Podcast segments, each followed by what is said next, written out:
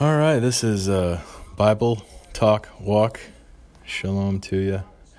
Uh, part two for the uh, What is the Restoration Movement by, uh, this was written by Doctor Fisher, available at West Lansing Church of Christ. And, um, and we're jumping into part four of the, uh, the form here, and I'll try to post that later. So it says, the two maxims, no book but the Bible, and no creed but Christ. Fortify each other and stand together as eternal truths. God the Father declares, "This is my beloved Son, with whom I am well pleased. Listen to him." Matthew seventeen five.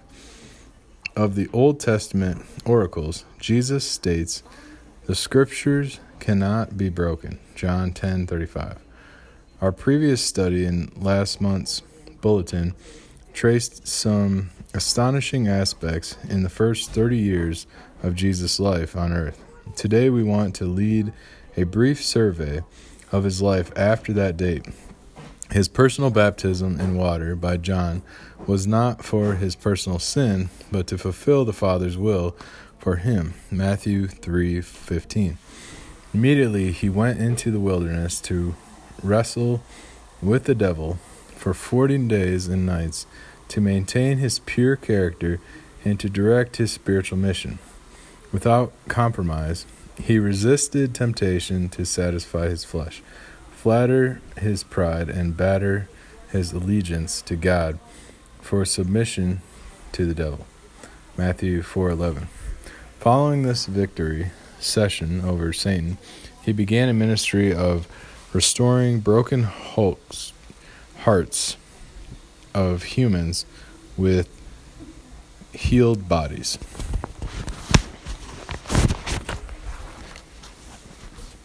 Revived spirits and directions of purpose.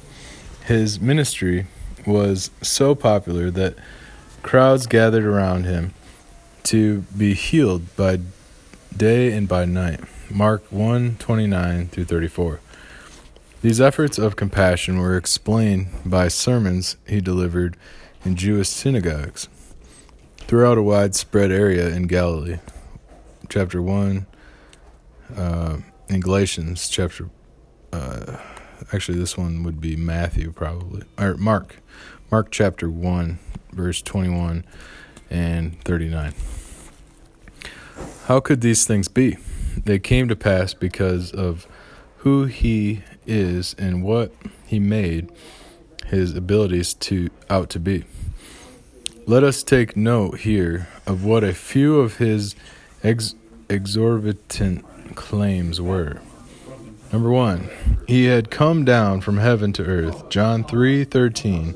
Number two, he is the one Savior of the world. Uh, three sixteen. Number three.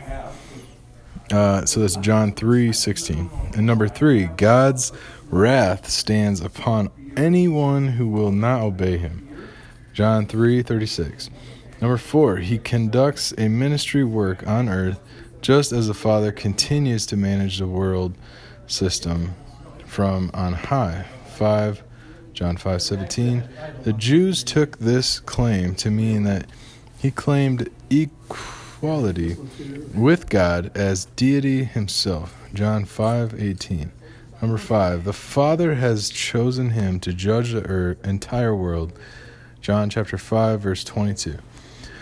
Number six, he has life in himself so that he can raise both the spiritual and the physical dead up to life. John chapter five, verse twenty-five through twenty-nine. Space here will not allow us to list many of his other extravagant claims. When Jesus stood before the Jewish high priest at his mistrial, he was asked if he was God's special son. Matthew twenty-six, verse sixty-three.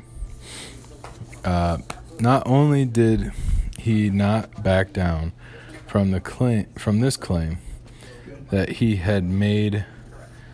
that he had made often, he added to the tension of the situation by insisting that he was coming back to earth on the clouds of heaven. Matthew twenty-six, verse sixty-four. And these are the worst sort of assertions unless Jesus is not an imposter. His resurrection from the dead prov- proves he is not. I was dead, and behold, I am alive forevermore. Revelations one eighteen. Since God has uh, sent to earth such an amazing Son, shouldn't each of us want e- earnestly to see His church restored on earth as it is described in the New Testament? Do we really hold Him to be Lord in our lives? Back through the years, restoration pioneers have declared, if Jesus is not Lord of all in our lives, He is not Lord at all. And that's by Doctor Fisher, elder of West Lansing Church of Christ. And um, to the next page, part five of what is Restoration Movement. No creed but Christ. Quote, this assertion has been the central uh, precept of our last two studies. It will continue to be so in the month's study as well. In this month's study as well. And why not? Jesus is so pivotal to the entire Christian system that no other person or idea can complete, can, they can't compete with him. Lesson three explored what the gospel writers said about him from his birth up until his thirtieth birthday. Lesson four examined what these penmen wrote about him from the age thirty up until he ascend, his ascension into heaven. They recorded some remarkable happenings. Today, we want to see what Jesus' special apostle to the Gentiles, Paul of Tarsus, says about our Lord's supreme standing in the universe. Many scriptures could be referred to, but we choose to focus on Colossians one fifteen through eighteen. In four brief verses, Paul lists such astounding facts about him that the reader scarce can take it in. We will not quote each verse in its entirety, but itemize what the verse says. Verse fifteen, Jesus is the image of the invisible God. He revealed the, this one true and living God exactly as he is. He became visible on the earth to disclose precisely what the invisible God in heaven is like. See John fourteen nine. B. He is the Father's firstborn over creation. The Father's only begotten Son is supreme over all creation and indeed has created the whole cosmos. Verse sixteen, number two, verse sixteen. God has used Jesus as the creative agent to bring all things into existence. A. Things in heaven and earth. sixteen a.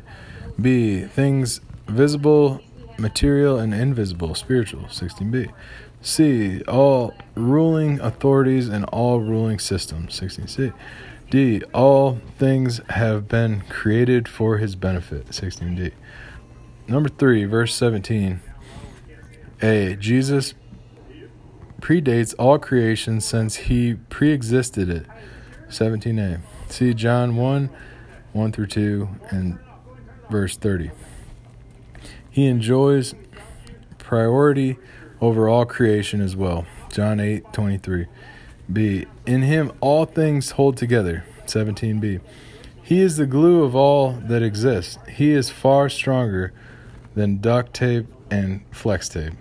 Without his controlling hand, there would be nothing but chaos, dis- disillusion, and dis- disintegration.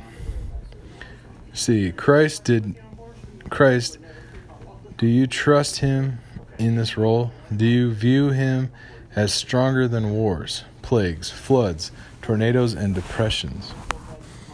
Number four, verse eighteen. He is the head of the body, the church. A.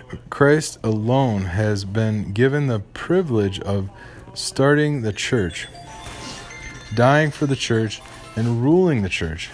Matthew sixteen, verse sixteen through nineteen.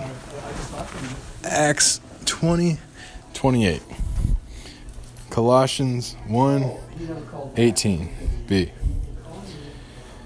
In the light of Jesus, towering personality and his supreme authority over all the universe, including the church, it should shame all believers that they sometimes treat him as irrelevant and, ins- and insig- insignificant. Bring forth the royal diadem and crown him Lord of all.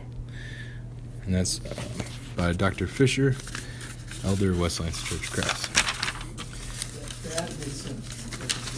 And then uh, part six of what is the Restoration Movement.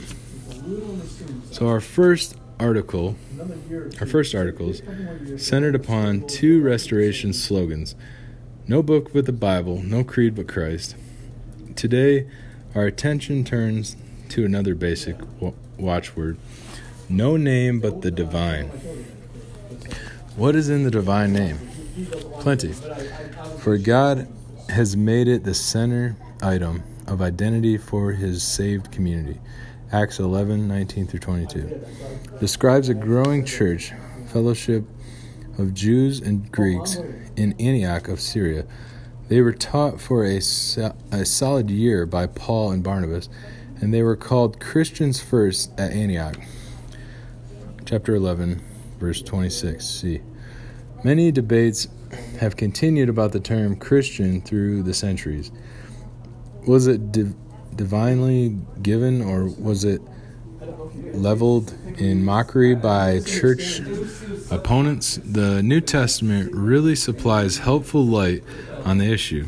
The verb called in eleven twenty-six, c. Called, eleven twenty-six, c. represents a Greek word spelled kapamatizo, kapamatizo in English. It appears nine times in New Testament writings. We list all nine occasions here, so you can check the study out for yourself. They are Matthew two, twelve, and twenty-two, Luke two, twenty-six, Acts Acts ten twenty-two, eleven twenty-six, Romans seven three, Hebrews eight five, eleven seven, twelve twenty. Every passage lists an event when God delivered a message to a human audience. What Acts eleven twenty-six says in principle from God himself to believers in Antioch is that he is giving them a special name for their distinctive identity. It will involve the name of his very special son, Jesus. He is the Christ. Believers will be named after him. Christians, what a compliment. Now comes the question that has bothered your writer for years in the past.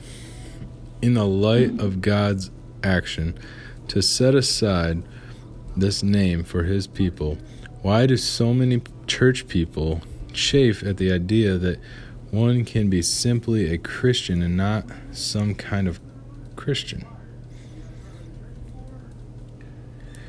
Martin Luther asked those he influenced for Christ not to call themselves Lutherans. Most of them didn't listen then, and they don't listen now.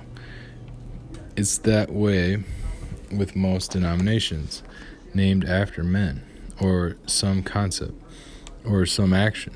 Talk to most denominationalists in these terms, and their eyes glaze over as if they are in some twilight zone. They tend to think that their way is the Lord's way, whereas the Christian's only, the Christian's only way is a cult or a heresy. Try talking with them sometime and see what kind of response you get. Your writer is content to stand beside the Apostle Peter. If anyone suffers as a Christian, let him not be ashamed, but in the name, in that name, let him glorify God. First Peter four sixteen. This was written by Doctor Fisher, elder, West Lansing Church of Christ, and read by uh, Chris Fry, uh, Chaplain Fry, West Lansing Church of Christ. Thank you. God bless. Shalom.